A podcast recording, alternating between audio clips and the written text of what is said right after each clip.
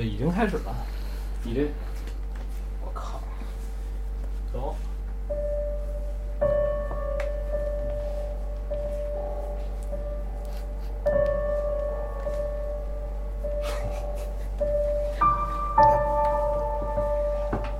哎呦，今儿你多少期了？五十七。大家好，欢迎收听《一番鬼话》。大家好，我是芒果，我是 Mandy。嗯，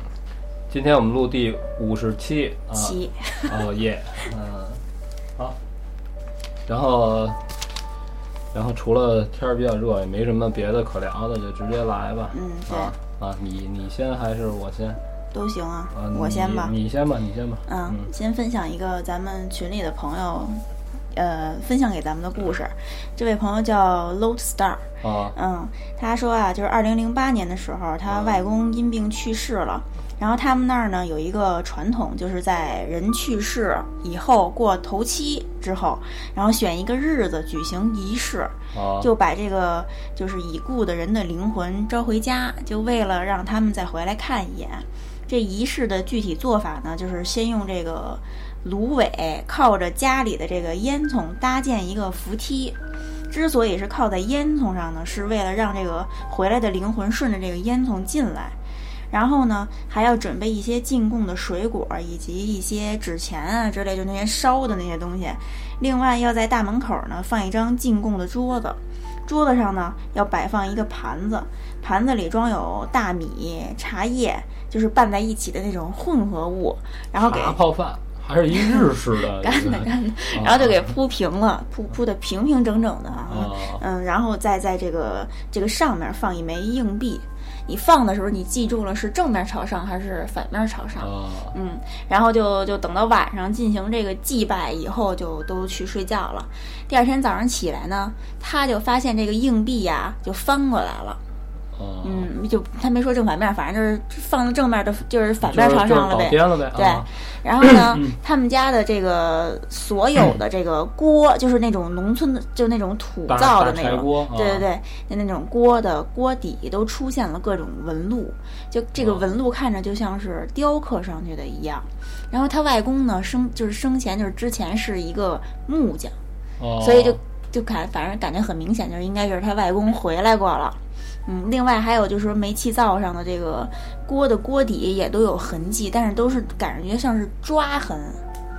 就不知道为什么。然后就这件事儿就分享完了。他就是说他们这儿有一个仪式，然后这个仪式确实能召回灵魂。然后他从家里种种迹象就表明他的外公确实回来看过了。嗯、他这可能也就没有什么特别能说得通的，嗯、就是。生前是木匠，对，和这个锅底下有纹路，这个不是之前没有啊？是，但是这个应该，这个应该没什么联系吧？他这纹路他也没说清楚是什么样的纹路，是有图案啊，或者说就是单纯的划痕啊，就是各种图案，就是雕上去的图案。然后也有有划痕的，看上去像抓痕的是这个煤气灶上的锅，等于煤气灶上的锅的锅底跟这个土灶上的锅的锅底的图案是不一样的，嗯，留下的痕迹是不一样的。就是说，都是在头七举行完这个仪式之后会发生这种事儿。对，灵魂回家之后，他发现家里的这个变化，这些就没有什么不需要说。通，这就是说，他确实回来过了，包括这钱翻过来啊，然后锅底有什么各种痕迹，都是没有人动过的，然后就是这是这意思吧？啊，嗯，这个好像哪儿的地儿都有头七这个说法，但是就是发生的情况不一样。之前咱们聊不是说就在地下撒东西。然后就是说，它会变成一个动物，踩的都是动物脚，就是不一定以人的形态回来。对对对啊！然后之前不是咱老说嘛，之前听那个小说，嗯，就说那个在死死尸周围会有这蟑螂，你记得吗？对对对，说每个蟑螂都是一个灵魂回来了啊！这对，所以就说是在什么清明节的时候看在家里看见蟑螂，不要不要杀，对对对对，忍不了忍不了。反正是有这么说的，对啊，然后你这就说完了。对，然后他还分享了一件小事，啊、就是说他读小学的时候，住在他们家附近的一户人家的玻璃一夜之间全变色了，并且上面清晰的显现出了菩萨的画像，就有很多人就去他们家去围观，并且在那儿烧香，啊、烧香祭拜。他这是一什么地儿？他没说，就是他们家附近的一个邻居家的玻璃一夜之间就是变色了，哦、完了再一看是一个就是菩萨的画像，哦、就是玻璃上全都是。也许人家邻居就连夜之间，人就啪装修，然后就我就想干一寺庙，你管着吗？我就感觉就是、嗯、大家都去就是到那儿上香，就感觉这画面挺诡异的哈。对啊，这个你要是说。他是在就是农村是吧？应该是小学的时候、啊、是吧？然后或者说别的什么地儿，你要说街坊都来嘛，就是这地儿的人肯定都信这东西，就觉得有什么神仙啊，什么下凡啊，啊对对对，降临在这、啊、这家落到你们家了，你这灵，对是吧？啊，然后就可不就都得上他们家拜一下去，因为因为好像就是咱们经常能看见的，网上看的也是，就哪有一什么事儿，突然之间甭管真的假的灵验了，就招来周围可能离着挺老远的，隔着七八个村的都慕名而来，上这儿给磕一个，是吧？对，就被这个嘛，就是还有就是你之前给我讲那个，就是那个尸身不腐的那个香河老太太，是吧？后来这也没信儿了。应该还在那儿摆着吧，还供人参观吧。不能吧，今年这么热，那就不知道。它已经脱水了，啊、好像也不会，就是说，啊、嗯，就是有你有你担心的那种馊了那种状况啊。嗯、啊，是有是有，就真的是有。之前我还我还看过那帖子，我看的是视频，就说咱们这边有这种，就是圆寂过后，嗯，就尸身不腐，还保持坐着的姿势，对对对，然后他这皮肤也都是保持有弹性的，就是颜色会变深，对对 对, 对, 对, 对，就看着像是包浆了，就是经过常年的这种信徒的把玩之后，你看着锃亮一老和尚在那盘着，你也说不好这是真的是人啊，还还是一大木头疙瘩，是怎么着？是倒模，咱也不知道。对，啊、呃，嗯，而我他妈不信。反正你说这尸身不腐，呃、应该就是说是生前就是怎么着？就是不是之前咱不是聊过吗？嗯、就说那些尸身不腐的人，是因为他在特别早以前，他感觉自己岁数差不多了，要到期了，他就开始服药了，他就不再吃五谷杂粮了，就吃的非常少。哦，然后他吃的那些他自己炼的那些丹药里边可能会有这些重金属，比如说这个会有少量的什么这个砒霜啊，什么乱七八水银什么，不知道啊，我胡说的啊。然后就是他就保证这个身体里就不就会不腐。哦，是吗？那可是好像是香香河老太太是故意这么。香河老太太可能就是从来不吃香河肉饼，所以保持了体内的这个洁净，让哎。哦，就吃素一类的东西。呃，我觉得是。嗯、我不知道，就没研究过这香河老太太。肯定跟吃有关，你放心。嗯、就是我说这个，就是肯定也也不准确，但是我觉得一定是跟吃东西有关。可能是。是吧？你一天到晚胡吃海塞的，你老跑大街上撸串吃大腰子去，也就活到六十啊！别别别别别，这打击面太大、啊。然后你这聊完了，对，聊完了。啊、我也给你说一特短的，这个是他在他高三的时候发生的一事儿。当时他说是怎么着啊？就是因为学习压力比较大，家里逼得也比较紧，嗯、这是一女的啊。嗯、然后当时他就为了放松一下。就和同学在百忙当中抽出时间一块儿的出去玩了，你知道吗？然后玩完之后呢，就是因为家里就是那会儿就管得挺严的，不让回家特别晚，然后就是抓紧时间和同学一块儿聚了个餐，吃完饭之后又去和自己比较好的这这个同学家里呢，就是大家一块儿上他们家玩一圈就回家了，然后就玩了一下笔仙。有玩完之后，实际上他们并没有完成这个游戏，因为女生胆儿都特小吧。然后可是也不是说大半夜的啊，没有玩了一下，觉得不靠谱，算了，咱们还是别干这事儿了，万一真招上呢。然后就给我分享故事，这女孩就回家，她回家路上，她就老觉得她曾经也看过笔仙的电影，你知道吧？嗯，她就老想这点事儿，老想这点事儿。然后她到他们家楼下了呢，就碰见一个陌生人。这陌生人从他边上过去的时候，就拽了他一把。嗯，他告他就也是一个女的，就是岁数挺大的，他没具体说，他就有点不高兴，就那意思，这么宽敞的地儿，你打我边上过，你拽我一把干嘛呀？对。然后他就想跟这女的理论，然后这女的就跟他说，就说那个别进去，就走了。嗯、他就有点愣了，因为就是指着他们家门口，你知道吗？就跟他说你别进去，他就认为是。碰见神经病了，脑子不正常了，就也没往心里想，也没也没也没往心里去这事儿。然后就正常就坐电梯就上去了，上去然后一开电梯门，他发现他们家那个楼号是反着的。怎怎么叫？比如说，就比如说我们家是十二吧，嗯、二十一现在不不不是拧过来了，啊、明白吗？啊、是倒颠过来，倒颠过来写的。嗯。然后他也没说他们家是几层，嗯，你明白吧？我说这样，你要是赶上十一或者八层，这个其实也并没有什么可怕的。要是印刷体能看出来，是吧？啊啊。嗯。然后他就说，当时他看见这个字儿，他就。就想起刚才他玩笔仙这事儿了，然后就他有点有点慌乱，然后他就下电梯呢，然后他发现他们家也是倒颠过了，但是不是这种上下倒颠，不是说本来应该是这门是那竖着就直接翻转了，地板是是不是这回这回是改成就左右了哦，这你不会弄错，你们家在哪儿你一定得那肯定是住住多少年了，对啊，嗯，然后他就跑了。但是他跑的方式也挺胆儿大的，他依然还是原路坐电梯下去的，就并没有选择爬楼。可是走楼梯我觉得更吓人呀、啊啊。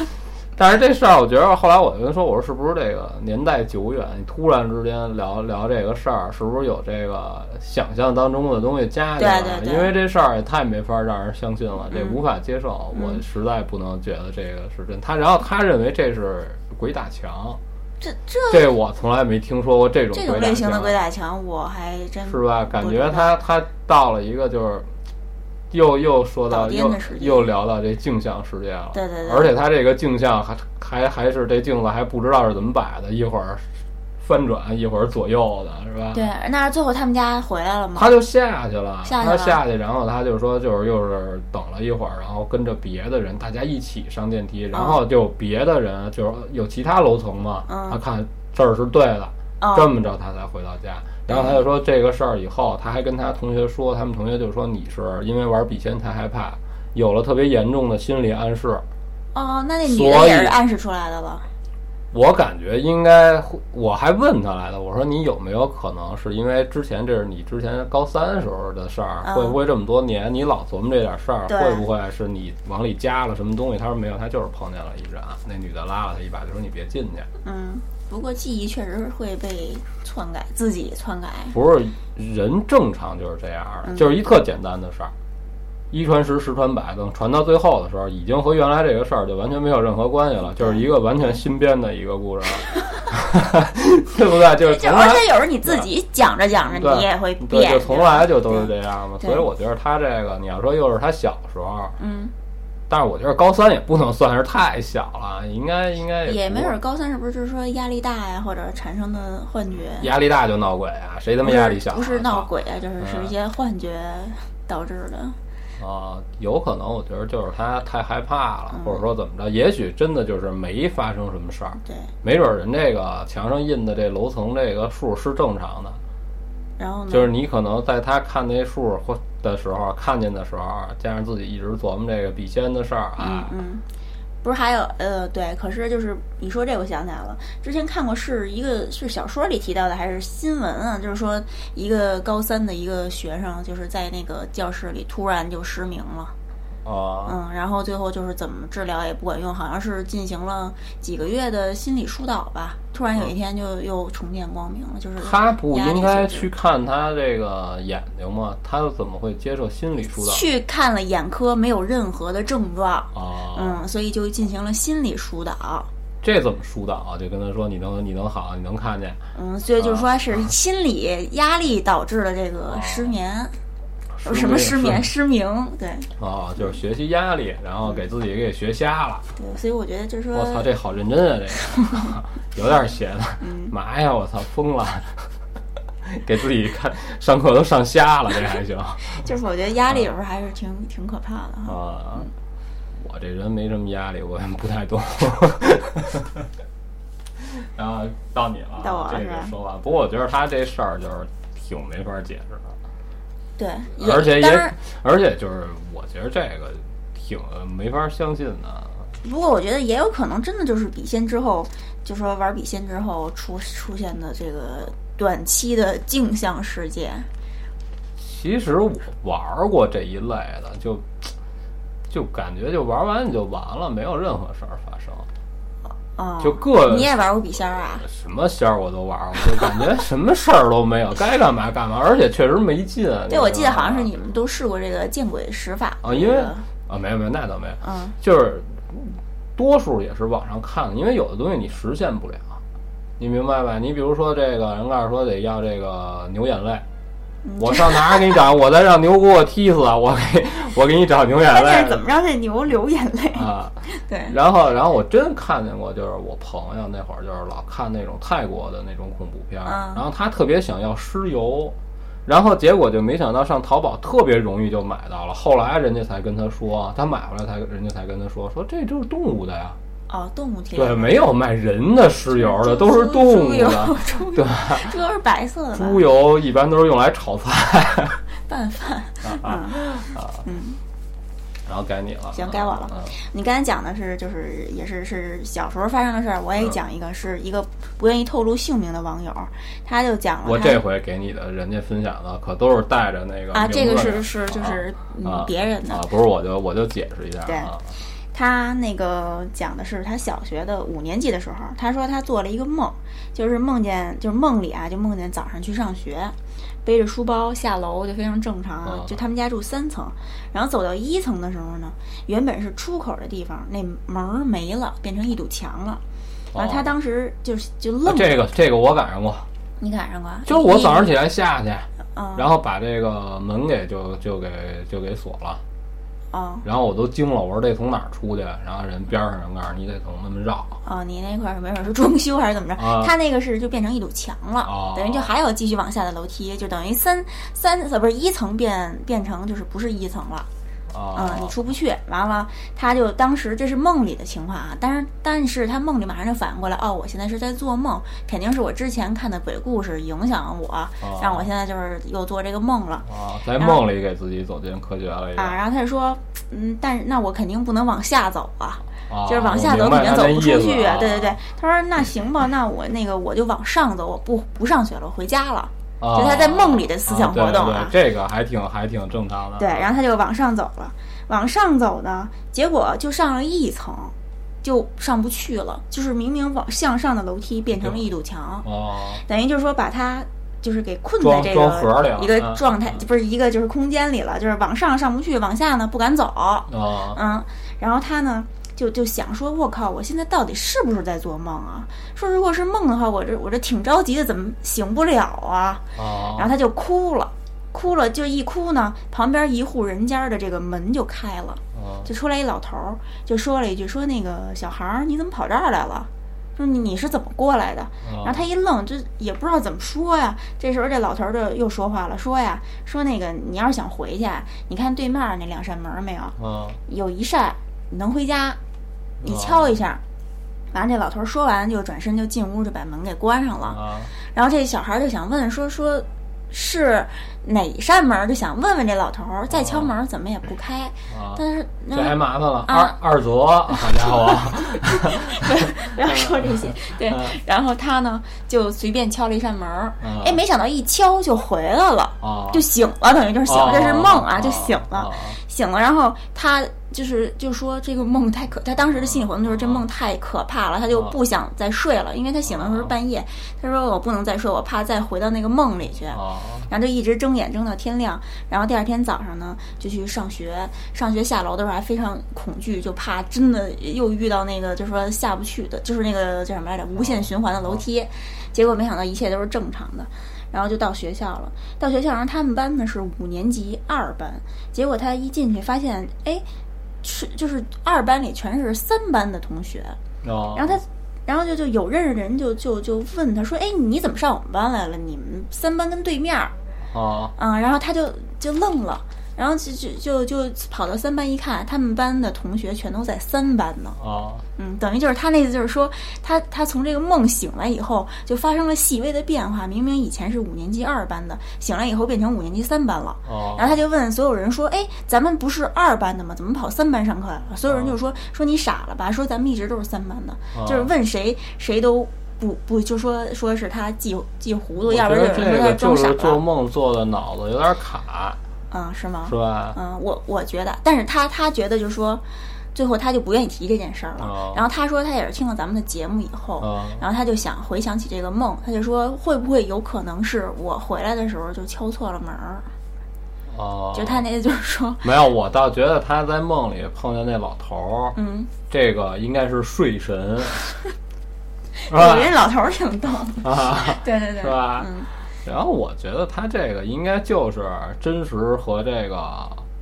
梦梦啊有点混淆、嗯，就是有点有点乱。我觉得没准这才是心理暗示。嗯啊、就他自己给自己暗示，就说啊，我可能就是敲错门了，嗯，会去到另一个世界。其实咱们应该也赶上过这种情况，就是你记得特别清楚的一件事儿，就被你跟你特熟的人就人家就说不是这样的啊。对啊，你有你有过这情况？我有啊，就是比如我我妈说，哎，你那个谁，你怎么不跟谁谁联系了？我不是以前说过吗？啊、我说那个谁不认识这人，啊、他说没事儿吧，说你们就是特别好啊，就小时候老一块玩、啊。我说不认识这人。其实我跟你说，就是那会儿上学的时候，就是就也别说上学的时候，人就是老有这种，就是对方特别特别肯定的时候，你一定会恍惚。对。你知道吧？就是我经常发生一什么事儿啊，我一直就认为我同学家的这东西是当时他从我家拿走的，嗯，然后等我再去跟他说想要把这东西拿走的时候，他就会问你什么时候还我。我们经常就碰上这种事儿，然后我就说，我说大哥，这个不是我的吗？然后我们俩就就当然我们不吵架啊，因为一破东西我们不会因为这吵架，但是就是他说是他的，我说是我的，最后总有一个人恍惚，那这难道说是我记错了？其实其实你回家你自己想一事，操，不对，这他妈是我的，这就是我的。对，等于就是说，就是就还是那句话，就是记忆会根据自己的喜好进行就是篡改。嗯、我觉得他可能太喜欢你这东西了，他、嗯、给自己洗脑，这是我的、啊。有这种人，有这种人，就是那会儿跑我们家来，然后告诉哎，这我拿走看看去啊，就那会儿不老咱们老看那破盗版 D V D 嘛，嗯，拿走拿走。这大哥就回家自己买盒，自己弄封面都弄倍儿好，啪就自摆自己。等你再去他们家，你说你说我那盘什么盘、啊？我我不知道啊。你说这这这这我的？这不是你的，这是封面的。不是不是，这我的。我在这摆好长时间，就死活就不承认。那最后怎么着啊？就他的呗，我操！那怎么那怎么着？都是我啊，对啊，就老有老有这种事儿啊。这个说完了啊。我怎么觉得我好像讲了一个对就感觉啊，然后我跟你说后边这后边这我感觉啊不是鬼，这里边没有没有鬼，但是有灵异的东西，但是这个事儿有点长了。他是怎么着啊，他和他女朋友啊和另外一个人合租，就是两个人就是三个人，对方是一男的三十来岁，然后他和他女朋友呢租这个大间，是一两居室，然后人这三十多岁这中年人呢住小间，大家共用中间的客厅、厨房、卫生间，就是这么一个关系，你你懂吧？哎，行 ，OK， 等于呢，他跟他女朋友住在这个地儿之后呢，前一段时间都特别正常，然后和这个男的和这老哥相处的也不错，就是说。有时候你想在一个房间里，在一个屋子里住着，你肯定也得聊天啊。有的时候吃饭，大家也会坐在一块儿吃点饭，聊聊两句天，都挺好，都没什么事儿。然后就是突然，就是说有一年就是夏天，就是天也热，然后他女朋友公司就组织，就说天太热了，然后咱们一块儿出去玩一下，就只当避暑了，也就是只当给你们员工当福利了，就是大家一块儿就出去玩。然后当时他就说什么呀？说。他不太愿意让他女朋友去，为什么呀？他就觉得你这又男人又女的，他觉得这不太好。但是他也他也没跟他女朋友说啊，这就是他嗯文字聊天。他说当时他本来是不愿意让他去的，嗯、但是他也说不了太清楚，说为什么不愿意让他去，他就觉得就是不好。然后呢，他这女朋友呢，就是后来他当然他没跟他女朋友提他不愿意这事儿呢，人家就正常就去了。去了之后呢，他就跟隔壁屋这老哥就聊天，俩人就聊天，然后他就觉得啊，他这个隔壁屋这男的，就是有意无意的老打听他女朋友的事儿，他就有点反感，你知道吧？实际上这个有点不太礼貌。对，就是你俩男的，咱坐一块儿聊天，你聊点别的，你老打听我媳妇儿，这个操。是吧？就感觉你你想干嘛呀？你肯定正常人都是这感觉，但是当时你想，大家都在一个地儿住着，你得维持这关系，你不能这个。但是你因为这事儿，你也不能就是吧，就含糊其辞的应付两句。然后后来呢，等他女朋友玩回来了，他就跟他女朋友就说这事儿，说你跟这个隔壁这你注意点。他就觉得就说这男的好像就是，他也不能说就是通过这个人打听两句你就确定人家对你图谋不轨，你也没法说这话。但是他就嘱咐他女朋友一下，从所有事儿都是从这个对这男的有一点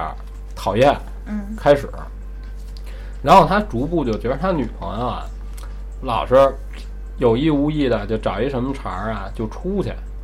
最开始呢，他认为他女朋友可能就是喜欢出去没事儿跟自己朋友，因为他有一个姐们儿，就就是闺蜜，跟自己还挺好的。然后他就他们俩老在一块儿出去吃个饭什么，他还不跟着。最开始他就认为他女朋友老出去呢，就是找他这姐们儿去了，你知道吗？然后后来他姐们儿有一次就来他们家找他女朋友，他才发现他并不是跟这女的出去，他才开始注意他女朋友。然后他才回家才问。他就说说你老这么出去，说你闺蜜来说一直就就没跟你一块儿出去，基本就是平时打打电话上网聊聊天而已，告诉你这个平时都干嘛去了，你这天天的。这女的就稀里稀里糊涂的也说不清楚，告诉我没干嘛，我就出去转悠转悠。然后他但是现在目前你看啊，和这个对面租房的这个还联系不到一块儿呢啊。嗯，然后后来发生了一什么事儿，他女朋友突然跟他说说我得回家看看，说我们家人就希望我回去。然后也没有什么特别能说说服自己的就特别正式的这个理由，就说你怎么突然之间这上班呢，又不过年不放假的，你没事儿你回家干嘛去，你也你也没告诉我你家里有什么事儿。嗯，哎，但是他就说说那他要回家我不能拦着他呀。我说后来后来这男的就说说那要不行我请两天假我跟你一块儿去，然后也不远。然后他女朋友就说不用不用，就反正就是百般推脱，最后还是他女朋友一人走了。然后他就特别有这个敏感，你知道吧，他就发现什么呀，他女朋友走的当天晚上这男的也走了哟。你就是如果按往往这个邪性了想，是不是这你就感觉会有故事吧？对对对，肯定啊。但是他没他没有人家这男的的联系方式，你明白吗？哦，就是他们这关系并没有到一个就是说，哎，我给你留一电话，你有什么事儿你告诉我一声，没到没到这份儿上，等于他没有这男的联系方式。但是他就觉得这男的走的特别不正常，他就觉得怎么就那么寸，就是怎么那么巧呢？对对啊，因为他是我后来我就问他，我说你我说你是怎么如何判定人家就是也是出行了？他说因为这个男的走的时候，就是距离他女朋友走，就是他女朋友差不多就是中午走的，嗯，这男的是下午走的。他在家呢，这男的他一看就是要出去，就是嘁哩喀啦背着包就走了，带了好多东西，所以他认为这男的就是走了。但是他也没有那么这个什么就是神经病，就是一看人家走是不是啊，你是不是跟我女朋友约好了，我追着你去看，就也没马上质问他女，就是打电话质问他女朋友。然后他就卡着他女朋友应该到家的点儿，他给他们家就是打了一电话，嗯，然后他女朋友确实也回家了。嗯，然后他也觉得也挺放心，什么事儿都没有。结果这一下他女朋友就再没回来。这什么？他认为他女朋友是回家，他打打他打电话的时候，就是他们家已经就是说这个孩子回来了。嗯，他没说当时他跟他女朋友通没通上话，但是他认为这他女朋友应该回来的日子，他女朋友并没回来。哦，那 那, 那但是这男的可回来了。就是所有这些让他觉得想不通的事儿，但是他事后回想啊，嗯，之前发生这事儿，他就觉得诡异的事儿就是从这儿开始的。嗯，然后呢？回来之后，他急着找他女朋友，他当然就没法去注意这中年人了。嗯，然后他就给他女朋友啊，就打电话能打通，但是永远都没人接。但是第二天再打呢，依然还是能打通，也就是他随时随地打都能打通。他就说事后他想这个事儿，他就证明那个时候。就不管是不是他女朋友，这个电话是始终保持有在充电的，你明白吗？嗯，就是说他绝不会是说电话丢了，或者说女朋友发生什么意外了，嗯，就不是失联了，手机不在身边那种。对，他就是不接，嗯哦，不接。然后他女朋友就是单位的人也打电话过来，就是说他为什么不来上班，然后他就说现在这人是怎么怎么回事，告诉如果他就把这事儿也告诉他们单位的人了，就说如果你们他跟你们谁联系了，你们比较熟的，你们就是及时通知我一下，等于这个事儿就是跟单位这方面就说完了。嗯，说完之后，然后他就也没地儿找去啊。然后可是你报警的话呢，他就觉得报警也不太满足能报警的这种条件，就是你去了，你电话又能打通。嗯，他确实也是中途他回家，然后他们家人也看见他了。那无非他失踪这段时间，就是他看他顶多就是能问他们家你从什么时候开始走的，你什么待了几天。哎，然后他们家人跟他的解释就是什么呀，在这儿住了两天，然后出去跟他们同学玩了一天，当天晚上走的。嗯，也就是说什么呀，他之前想的这个，他觉得跟人这男的没关系，跟家待两天，然后又出去跟同学玩一天，怎么就没有什么时间跟这男的接触，所以就是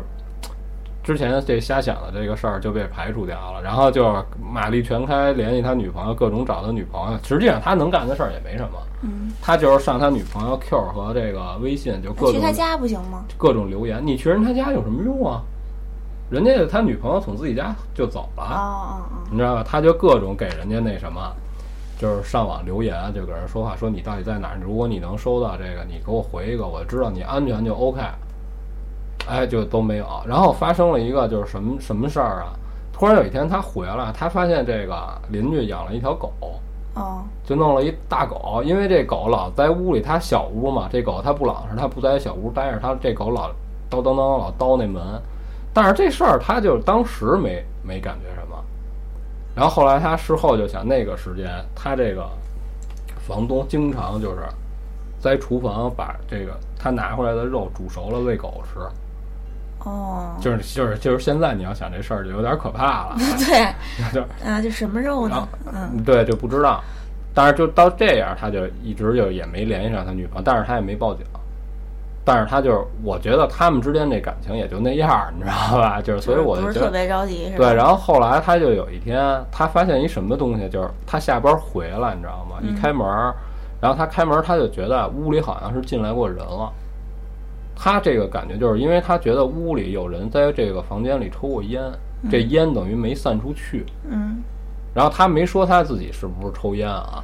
他觉得这屋里这烟味没散出去。他也看了看，他他也除了这个之外也没有什么特明显的迹象，就是屋里真的说进小偷了。然后他仔细检查了一遍，他发现就是在他这个床的位置，就是床底下就是这一床单子盖着，底下不就是底下是空的吗？底下放着他女朋友的手机壳，是被火烧过的，嗯，是一海绵宝宝，哟，已经烧了一半了啊，是一完全不能使的，因为是塑胶的嘛。对对对，已经就烧化了。那之前没注意过吗？但是肯定是他女朋友的手机壳。之前没注意过吗？之前没有，因为他就说之前他每天也会收拾屋子，而且他女朋友也得是带着手机走的，这手机壳不是本身就在屋里，是是套突然等于出现的是吧？对，然后他看见这个，他就有点惊了。你知道吧？他看这个就，然后他就想问他边上的这老哥，他就想去问问他是不是白天这他这来过什么人。然后他发现那屋也没有人，然后敲门，屋里只有那只狗。他一敲门，那狗有反应，嗯，但是屋里没人。然后呢？然后这个事儿就才开始可怕，就是这个男的这中年人也凭空消失了，就屋里留下这条狗。我靠！然后，然后就再也找不着这人。然后他就后来他就说他做梦梦见过他女朋友，就是他女朋友就是一直拽着他手跟他说话，但是就是说了好多好多就是他们认识时候的事儿，然后工作方面的事儿，但都是那种特别着急，就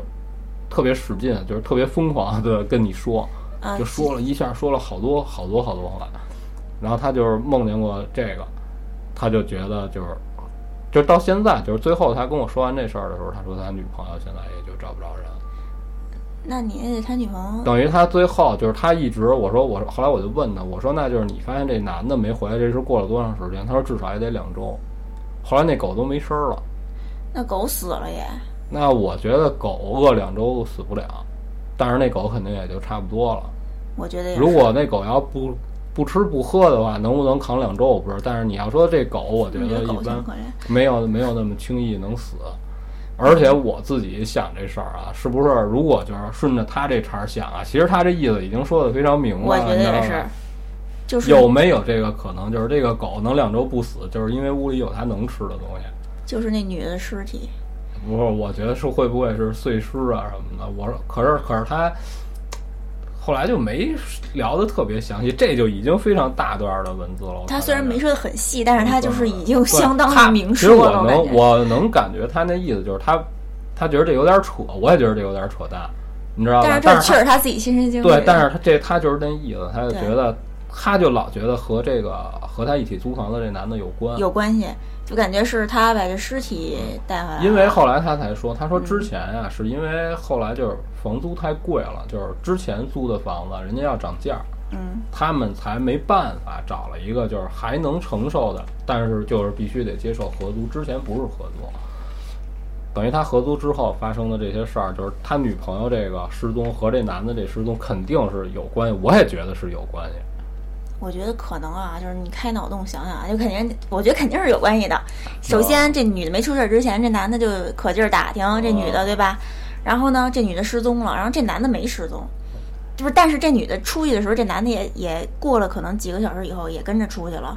然后呢，就开始就是这些都失踪了以后啊，就就那女的失踪以后，就又开始往往家带肉，就喂这狗，突然养一条狗。对，我觉得养那狗没准就是为了毁尸灭迹。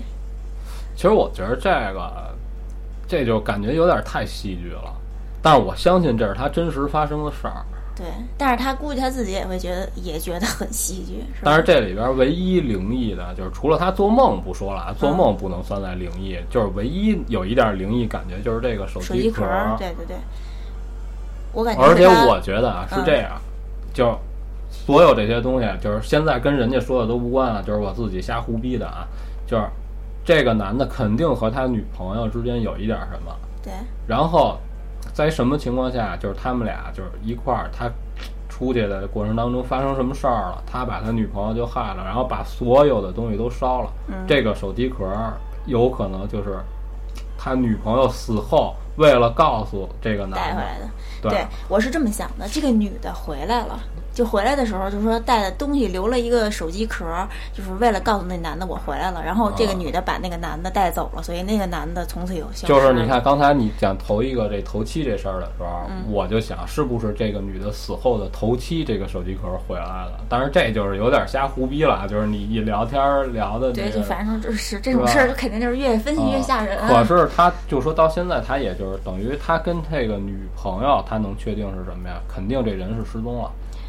那那那男的也失踪了，那男的人家是中途不租了是怎么着就不知道，但是那男的他跟他没有任何关系，他也没地儿找去，他也没他也没有这男的联系方式。那报警不管用吗？但是他怎么能确定他女朋友肯定是没了？嗯，就是因为他跟他家人还有联系，他联系不上他女朋友，但是他能知道人他们家父母人家怎么着，人有电话啊、哦，等于再报警呢就是人家家里的事儿了。那家里人他家里人曾经也给他打过电话，就说咱们大家一块儿想办法。就说我们这边看是怎么着，你那边你该报警报警，但是这个他就没没详细在聊他事后报警的事儿。嗯，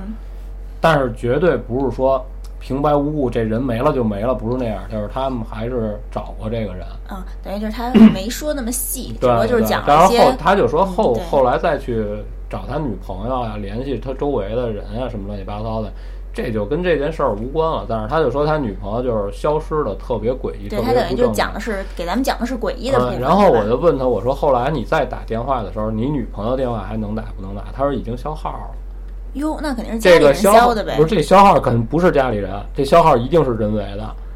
哦。他就说是在这个中年男的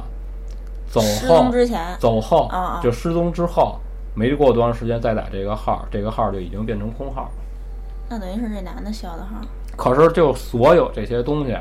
包括这个狗，后来他是怎么处理的？是不是要把门打开看这狗因他都没干，就是我也不知道，他也没说的这么详细，因为这事儿挺复杂的。然后我他他和我这感觉是一样的，就是这事儿不足以让你报警。我感觉啊，要是报警的话，警方就会说，首先你打电话能打通。对吧？而且你也知道这个人的去向，就就凭这两点就没法给你定定性为失踪，因为大家都是成年人嘛，警察肯定会跟你说，你先回去等吧，也许过两天就回来了。前期的问讯也就是你们是不是闹什么别扭了，就是这个呗，这个你报警也没用，等于等到他已经完全能确定失踪，能满足报警的这条件了，能让警方立案侦查了，这已经死了，这已经就过去好长时间了。对，那那等于这个事儿到最后等于说他到目前就是他就换了新的女朋友，然后也已经就已经很少再和他说这个，就已经很少和他前女友再联系了。但是这个事儿对他来说就是已经是一个就是完全没法解释，然后一直就特别想不通的事儿。啊、嗯，对，确实是。然后就是因为他觉得这个事儿就是太让人没法接受了，太诡异了，所以他就逐步的把他女朋友遗留下来的所有东西，最开始他是想要寄回给他们家，嗯、然后他提前给他们家打了一电话，说我把他的东西都敛不敛不给您寄回去。然后他们人他们家人不知道什么原因，就说不要，对你别寄这东西了。这这也就我觉得，我觉得他们家人也挺奇怪的，对对对，而且他们家人竟然没到他们俩租房的这个所在地，就是说要跟这男的见面都没有。他说他们家人也没见过。哦，那等于等于这事儿里边，我感觉故事还是非常多的。比如说，我要是这女孩的家长，我不管这人是生是死，一旦出现这事儿了，我至少也得先见着你的男朋友，咱们见面聊这个事儿。对，而且当然也会去他这个出租屋就看啊， 对, 对吧？但是就一律都没有。对，而且这这事儿大概其就是这样就说完了。还有一点就感觉跟这事儿没有什么太大关系的，就就没说。那那能就跟这没什么关系，都是特别、哦、特别生活当中各种各种乱七八糟的事儿。嗯、呃，而我觉得这个有点有一丁点灵异，但是总的来说就感觉还还挺还挺玄幻的，觉得。反正就是你就不能分析吧，就是嗯，嗯，但是肯定就是我觉得是跟那男的有关系。是他说的这些事儿啊。嗯。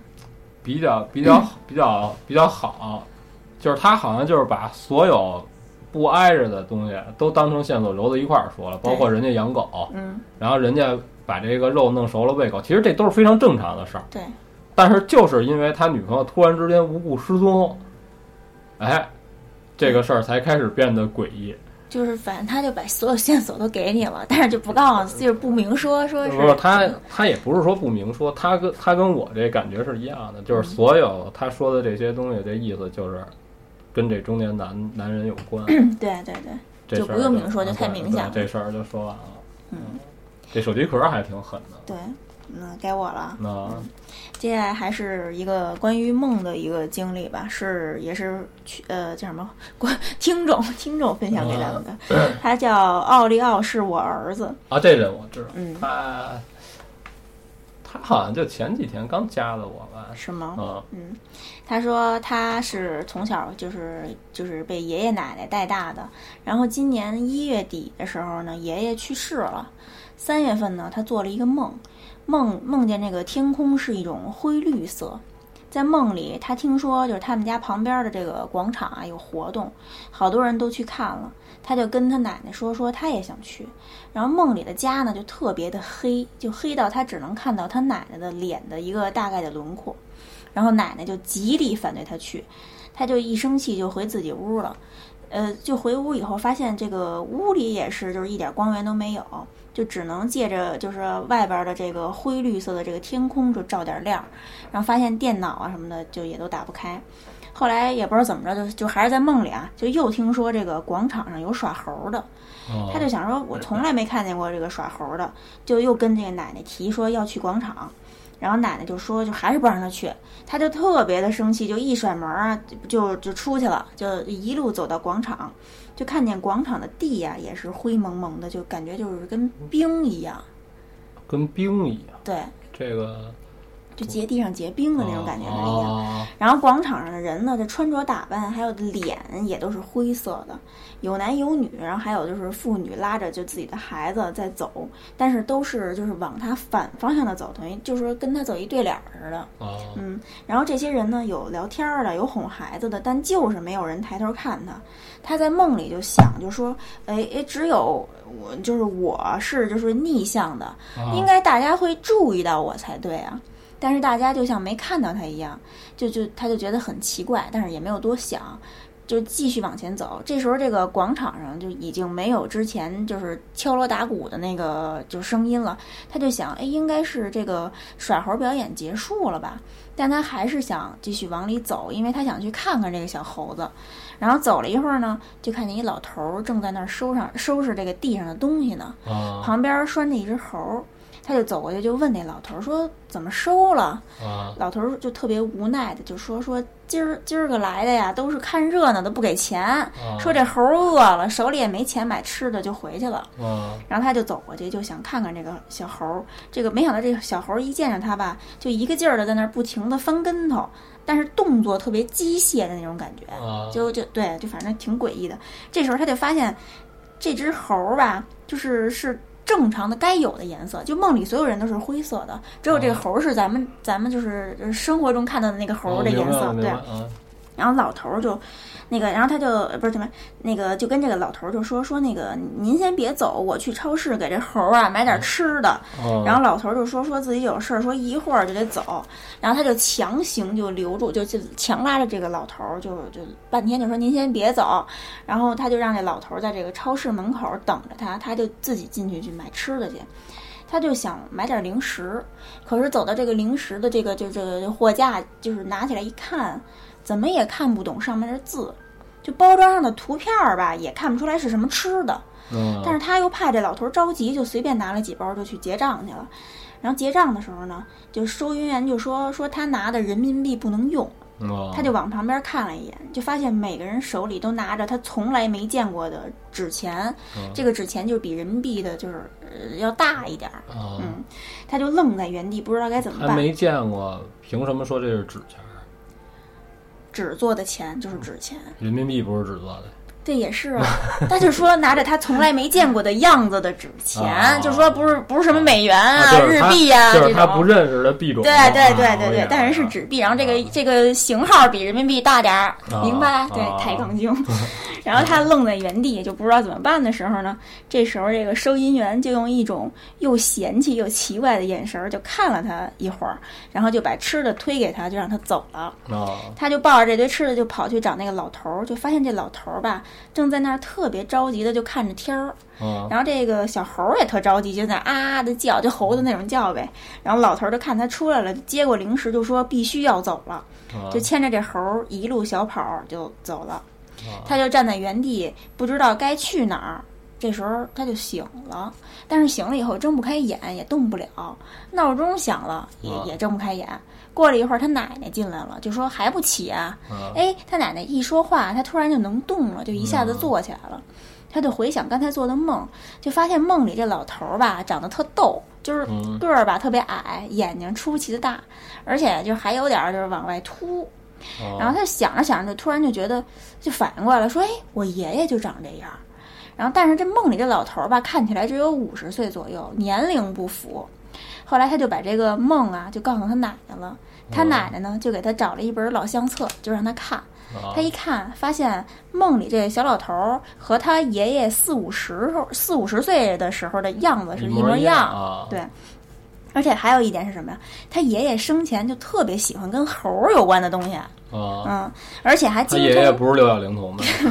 而且还精通很多这个传统乐器啊，就走的时候就还把这个鼓槌儿也给、啊、也给这老头捎过去了啊，嗯，然后这个梦就没有了啊，嗯，不是什么对，就说完了，他这事儿就说完了。我觉得啊，我先说一下我看完这个梦的，我觉得三点有三点挺可怕的，一个是我感觉他可能是去。就是通过梦境去了另一个世界。我觉得就是只有这个小猴子和他是、嗯、和他自己嗯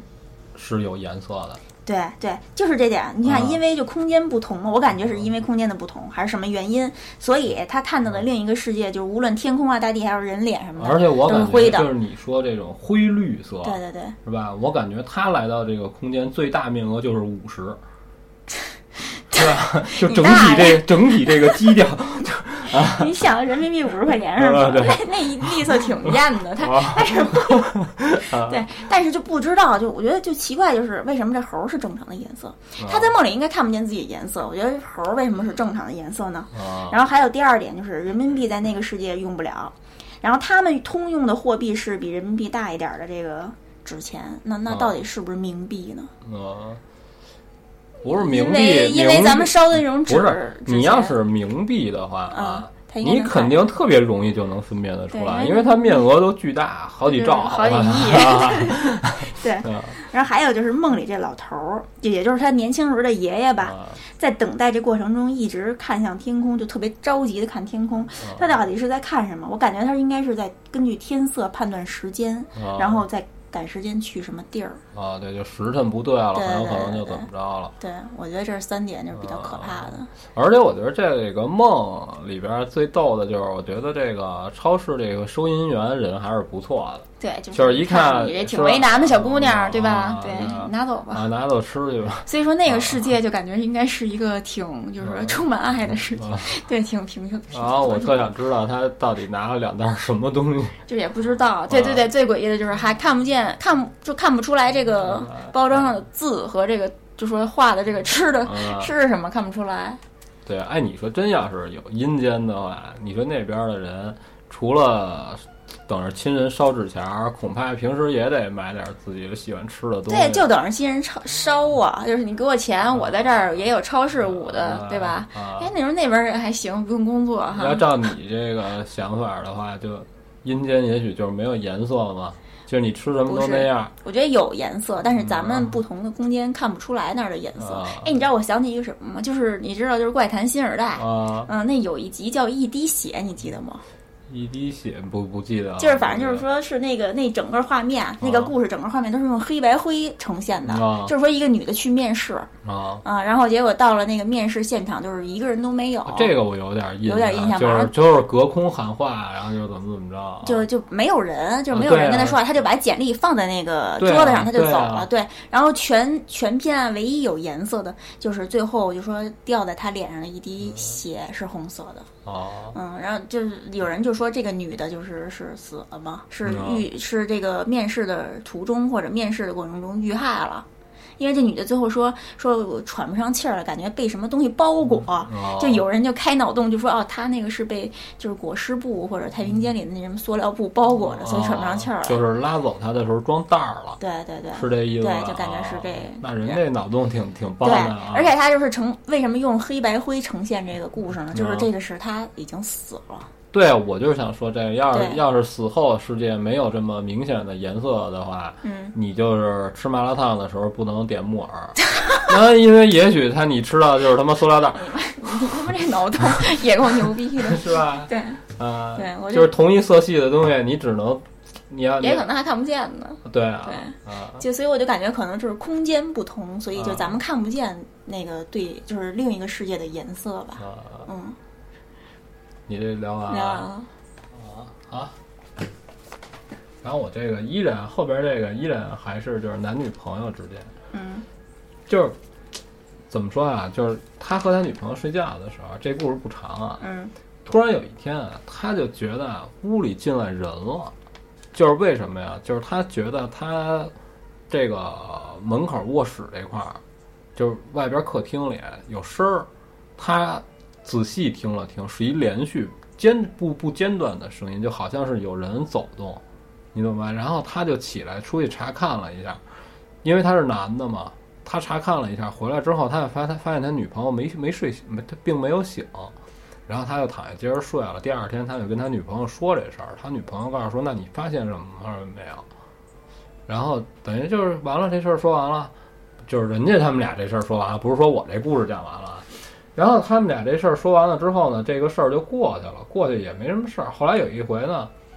又是他跟他女朋友回来，俩人睡得都挺早的，因为上班可能也比较累。他晚上就又觉得有响动，嗯，他就起来了，起来，然后他就转了一圈，又没发现什么东西。然后他就坐在屋里，他拿一杯水，他说：“我就起来，我就说看看到底是哪儿。”开着灯，因为你开灯之后，他自己在这坐着，他女朋友又没醒，他在外边坐着，他也听见声儿不对。然后他就发现有这种，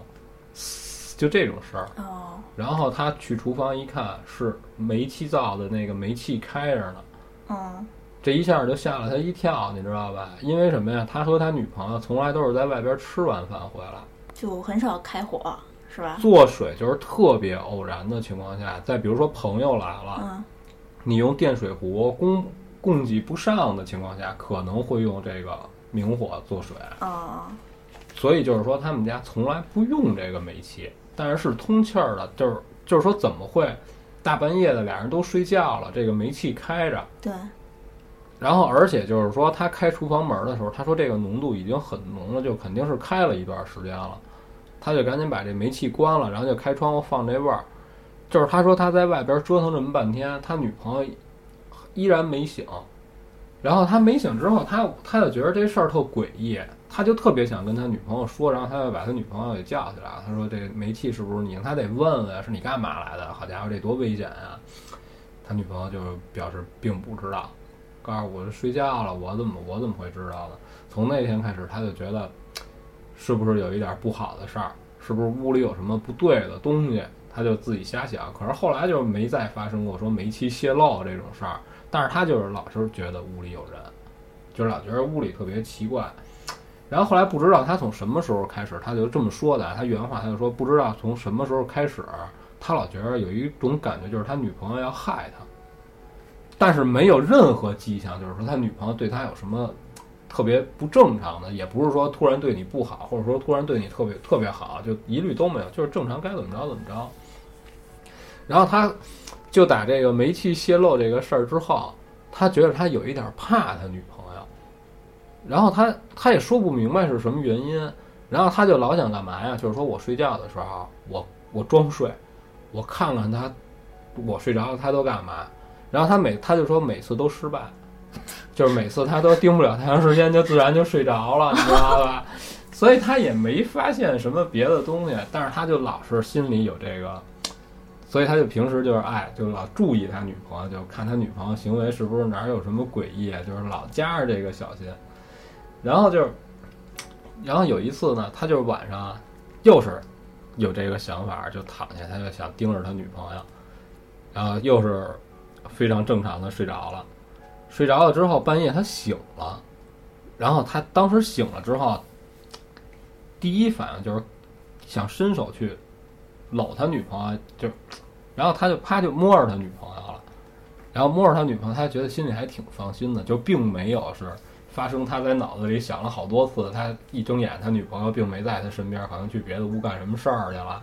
并没发生。他女朋友在那儿特别正常的睡觉，他们俩这脸你听这位置啊、嗯、是一瞬间的、嗯嗯、你明白吧、嗯、他们俩都是从一边睡的、嗯、也就是说他看的是他女朋友的脑后勺、哦、他伸手过去搂他女朋友也搂着了，他女朋友也没被置换也没换人，就肯定是他女朋友，你明白吧、嗯、OK 就是都没事儿吧，他就特别安稳的准备要睡了。这个时候突然他发现他感觉到他后边躺了一人，这个人是在他醒了之后已经搂到他女朋友的时候突然上床的，这个人躺下了、嗯、躺在他身后了，就把他抱住了，明白这意思吗？这不是做梦啊、哦、是一特别真实的一个感受啊、哦、明白明白。这就相当于我醒着我在床上躺着，然后这个时候我后边上来一人，然后然后就跟我搂我女就跟他搂他女朋友似的，啪伸手就把他搂住了啊啊、哦哦、这孙子就惊了一下，就从床上跳起来了，然后后边什么都没有，一下就疯了。然后他说他开灯的时候几乎就就是自己是不知道是以一个什么姿态过去开的灯，飞过去的，对。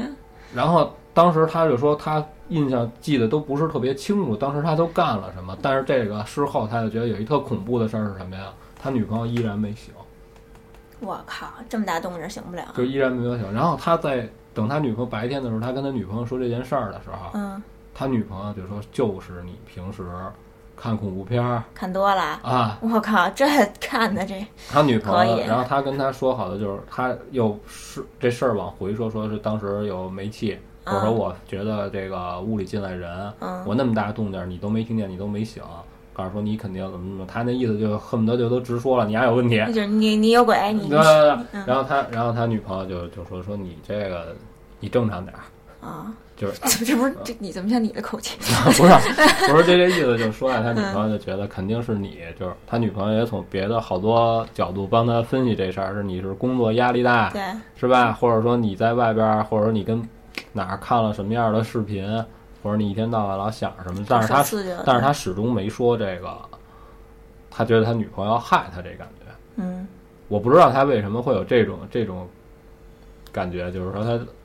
他自己有这个要害他的感觉，但是他没跟他女朋友说，是吧？对对对，等一下还是留了一手、嗯。然后他现在分享这事儿，最后他来说，他说现在给你分享这个是因为我已经跟我女朋友分手了。哦、嗯，但是这里边也没有发生什么特别可怕的事儿。但是从后边上来人躺在后头，然后搂着他，我觉得这个还挺可怕的。这对，这就是有点恐怖片的梗吧？你前面搂了一个，你就、啊、你后边又上来一个，啊、对吧？那搂他的，他说就是特别突然，就是他特别特别正常，他就是醒了，然后特别特别自然的过去搂他女朋友，就特突然，突然有一人就上来，在他后头，就感觉到底哪个就是。要回头他还在，我觉得就是恐怖的，就是就是我自己脑洞啊，就是他回头、哦、那个人没消失，就是回头还是他女朋友、哦嗯、然后前面这消失，那就是好事儿啊！我觉得我觉得最恐怖的是回头是他女朋友，嗯、前面这消失了才吓人呢、哦，是吧？嗯、对，那、这个、他搂错了，就是他搂的不是人啊、哦嗯。反而这事儿我想想还还挺神奇的啊！我这就说完了，嗯。然后就不用解释了，我觉得这煤气这个挺奇怪的，对，就不知道谁开的，也不知道是什么意图还，嗯、对、啊、对，也没准就是他女朋友想害，想毒死，想想熏死他，那他女朋友也在屋里的吧？对啊，对啊，啊嗯，就说不明白，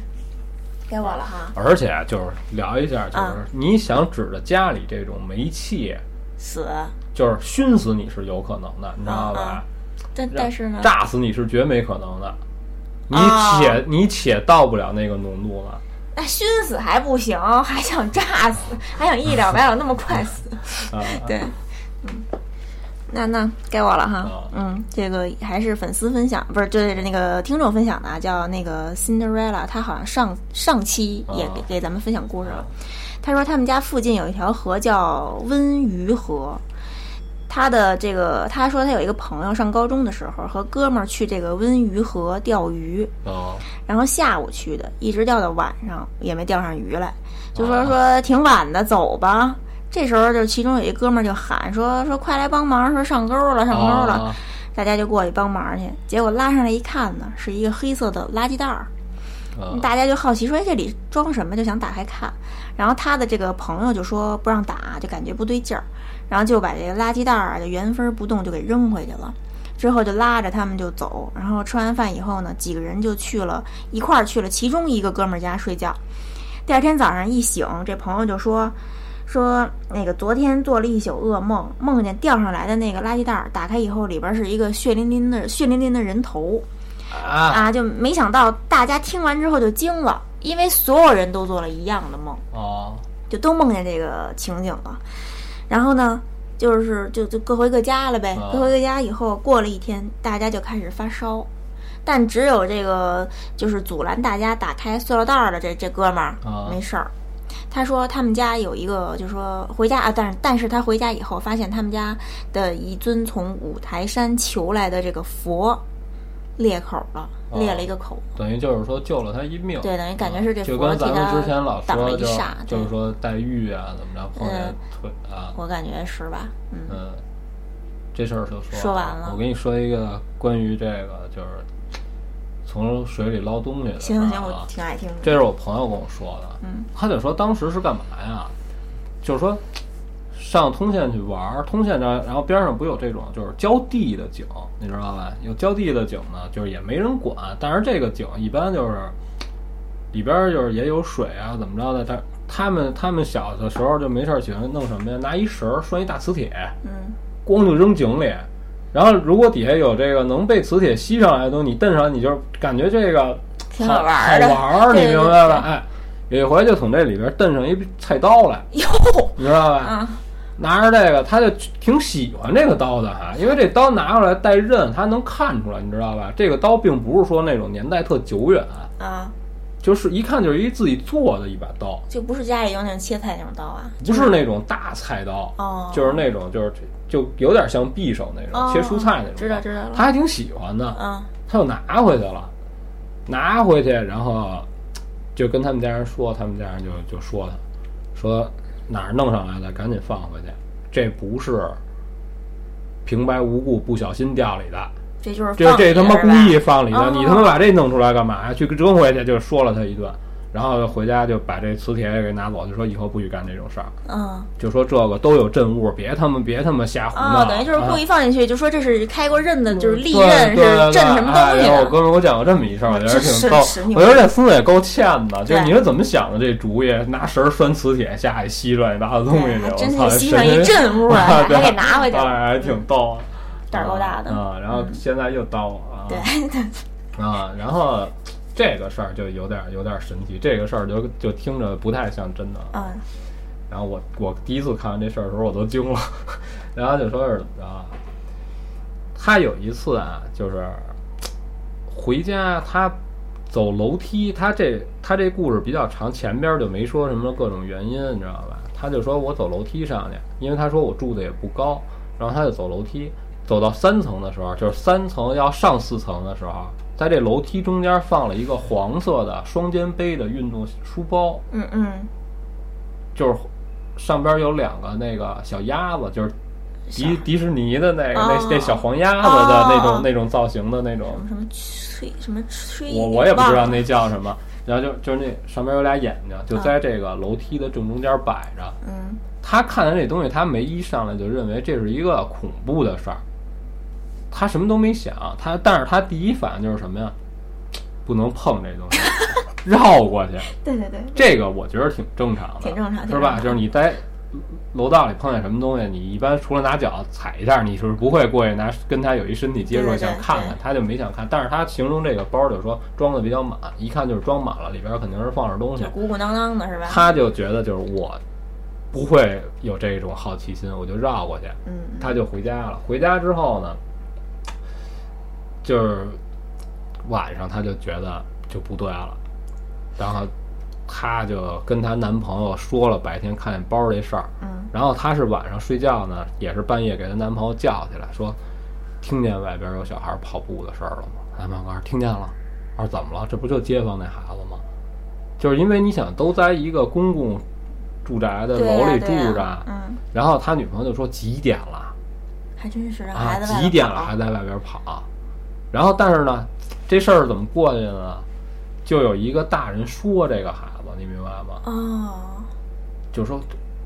说什么你也听不清，但是你就能听见，就还不还不回去怎么怎么，就这种就是感觉是在骂这孩子。对，就大人说孩子就是大半夜你这折腾什么呢，就哎，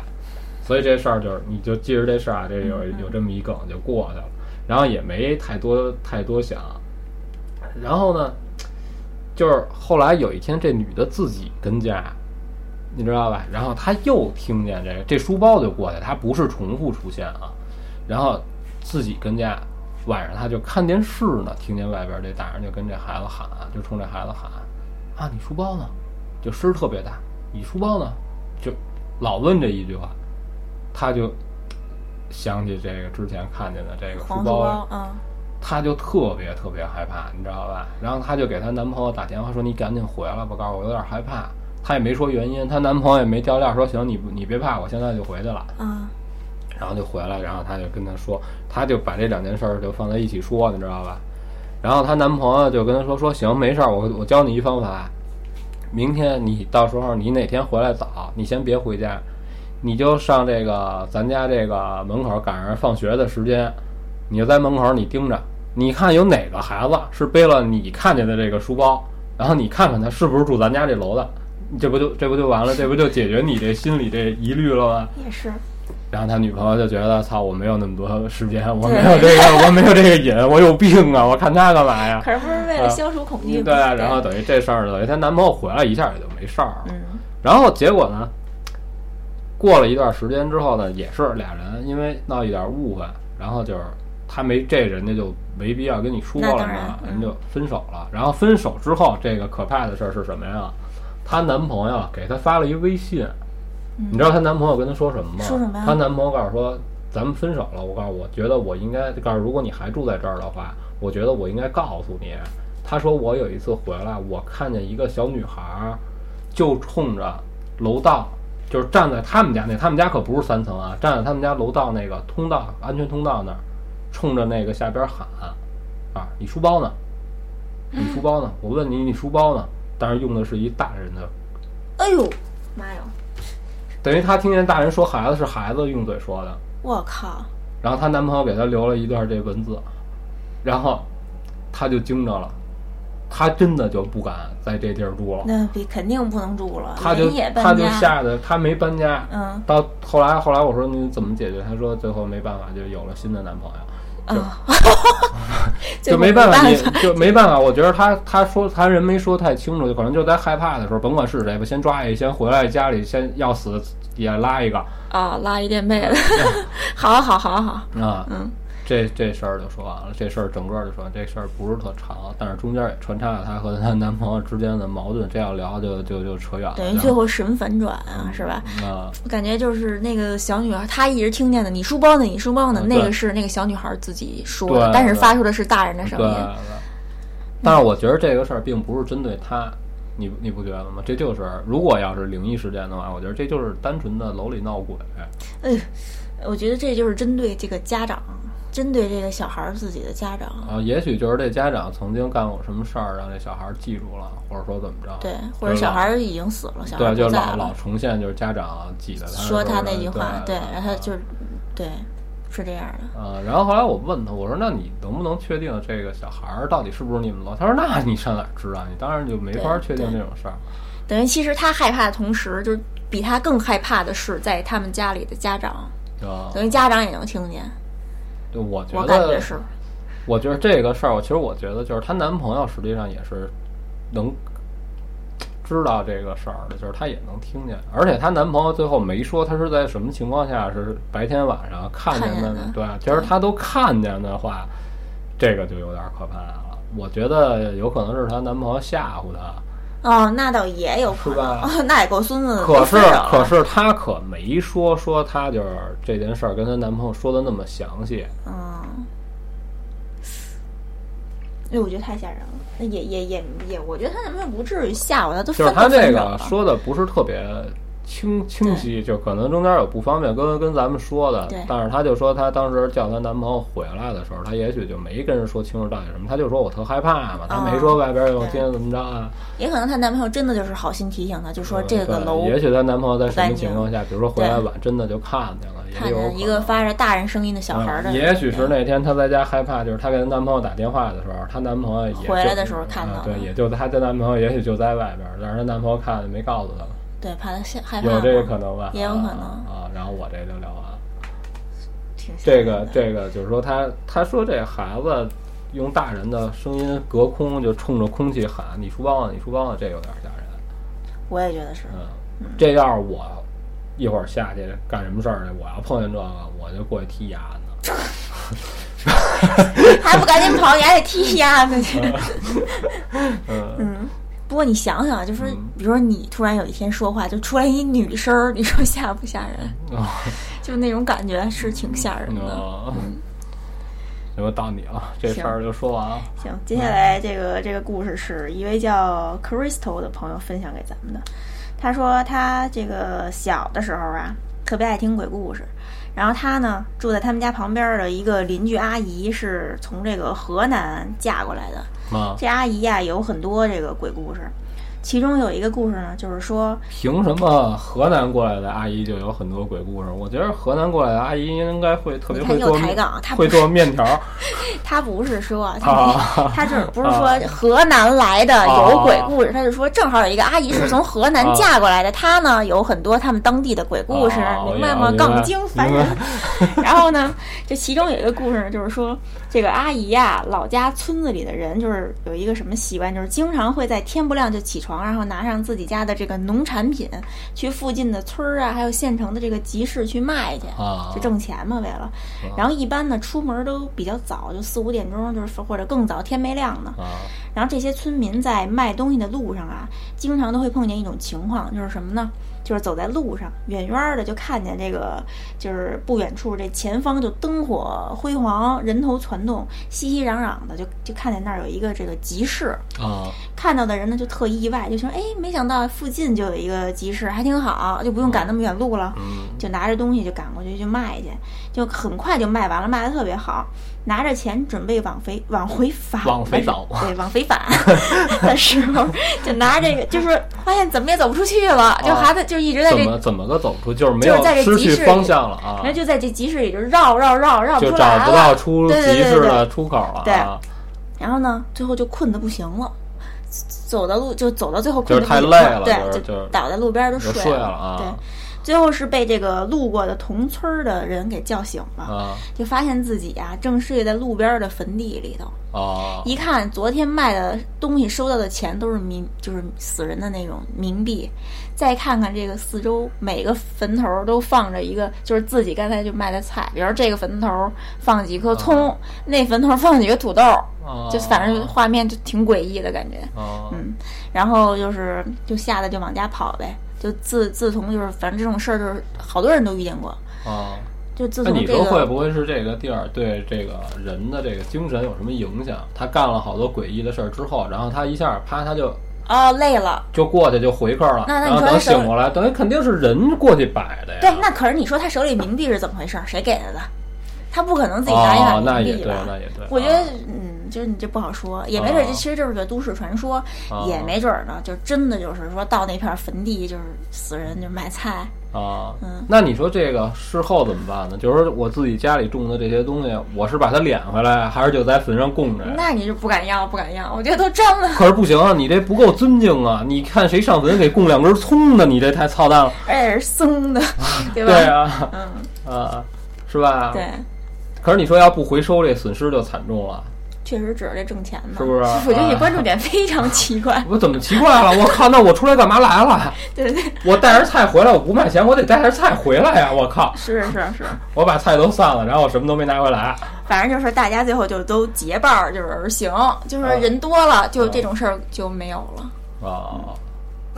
我就特别关心这菜的去向，神关注点是吧？我给给你先讲一个题外话，就是芒果的神关注点。不是很多年前啊，很多年前有人问说，哎，说那个芒果你喜欢那个《还珠格格》里的哪个角色呀？哎，一般正常人都说，哎，我喜欢紫薇，我喜欢这个小燕子什么的。芒果说，动力火车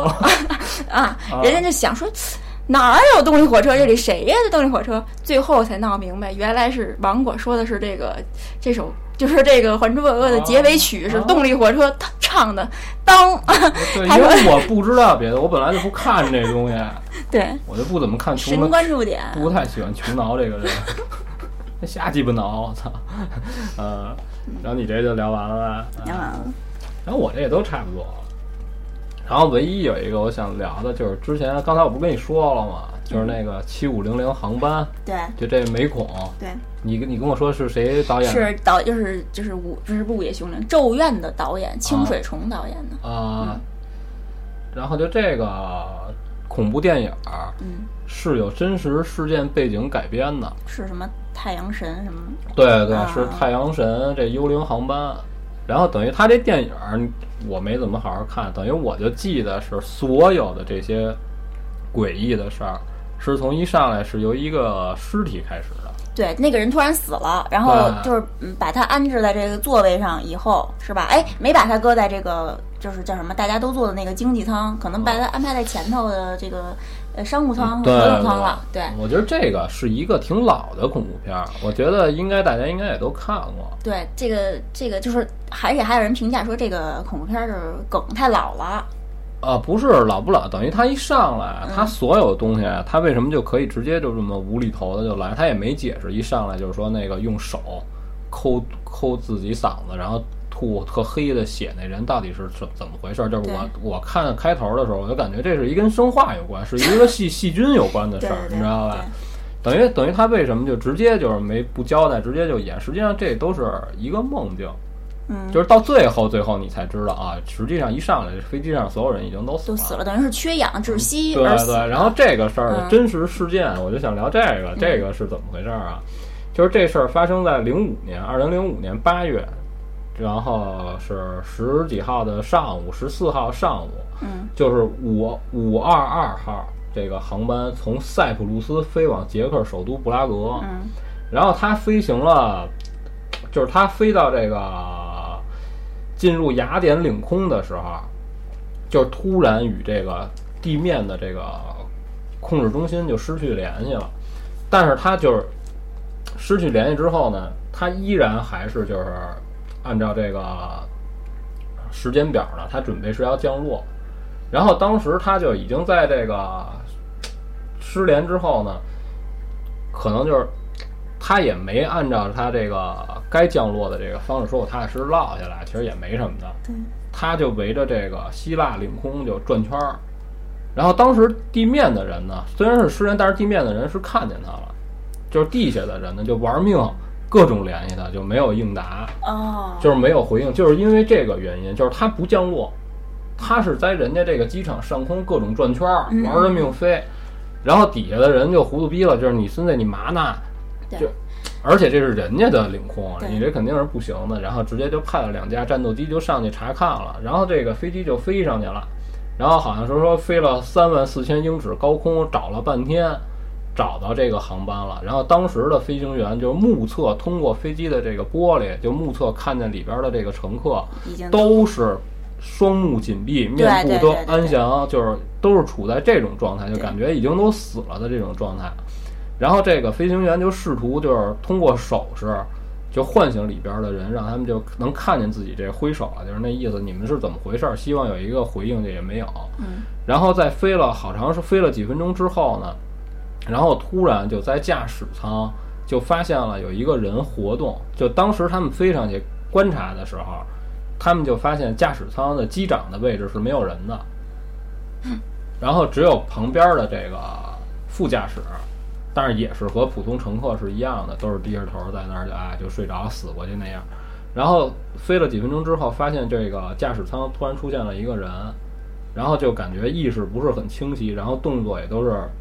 不不太不太正常，就感觉这个人好像是已经神志不清了。然后可能他在那个，然后他当时这个飞行员也是各种跟他打手势，就说让他降落。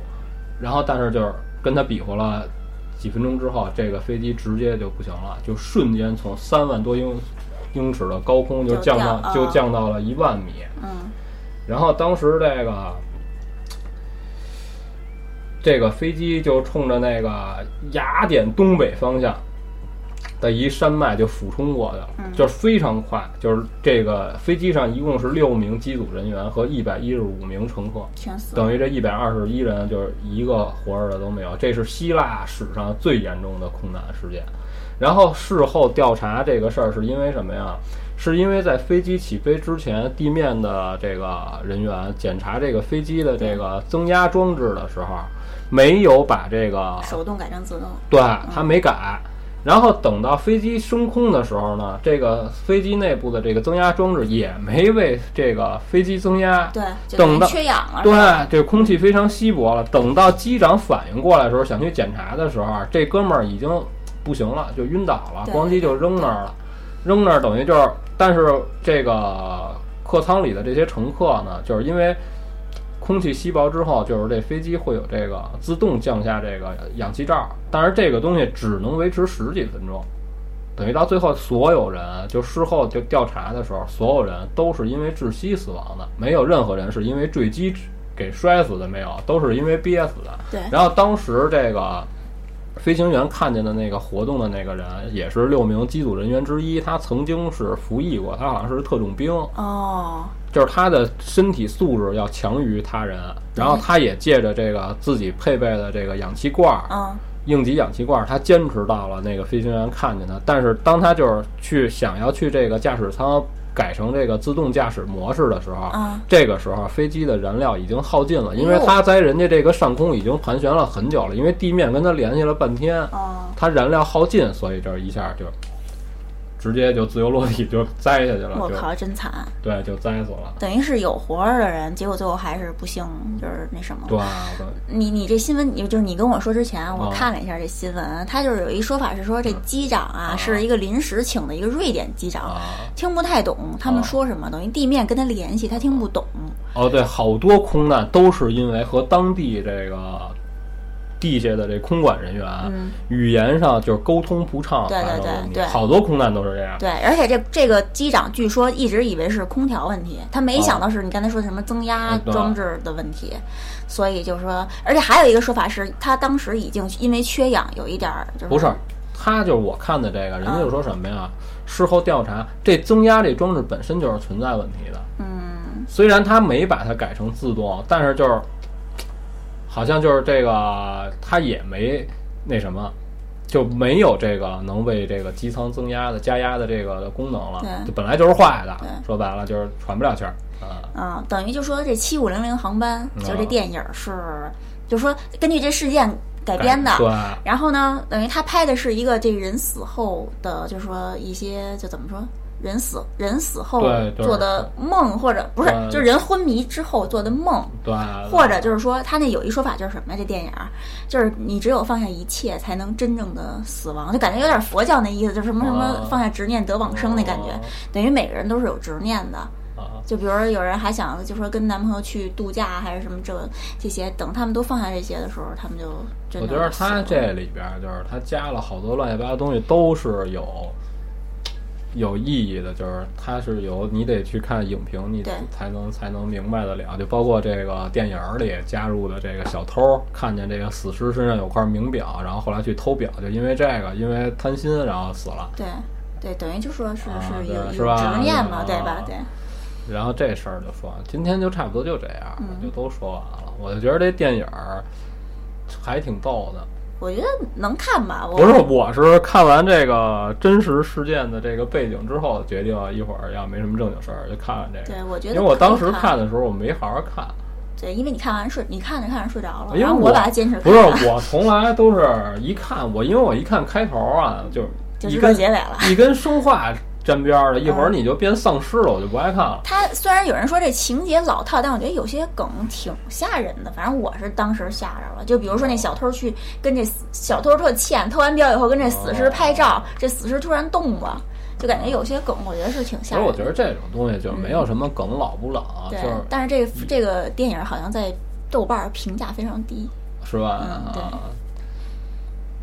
啊，这其实你也不能完全就评，对，就每人感觉不一样，你就自己看吧、啊、对。行，那这就说完了、嗯、聊完了，嗯，然后谢谢所有分享给我故事的人，嗯，对，然后我这其实我刻意找的基本上就是都是男女朋友之间发生的事儿，哦，啊，所以就是找了好长时间。其实那我我这个我这个你你你你给我的那些稿你都就都是我看完了之后，然后我就按照长短啊，那个文字量大小啊，先后顺序啊，然后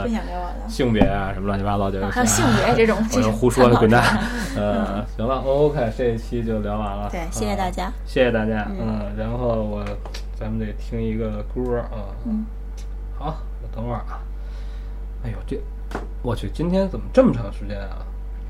可能咱俩聊得太频了吧？嗯。等会儿，来，好，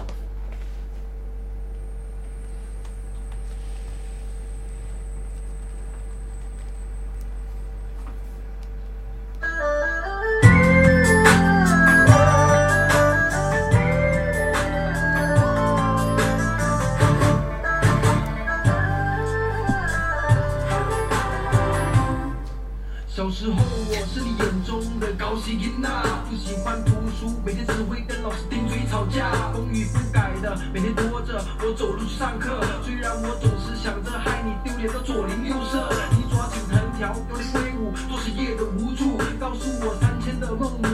到底为什么痛苦，你打我骂我太反骨太反扑，打完后自己反而不由自主的在那里放声大哭，没日没夜的忙忙碌碌，为整个家在付出，也是人尽了你陪我，我的跺脚连夜在给书上的中学，我们音乐啊谁又会在乎，而每次在学校演出你总会在台上鼓掌欢呼，高中毕业我下定决心到台湾深造，你捏着那个破晓，你也在故意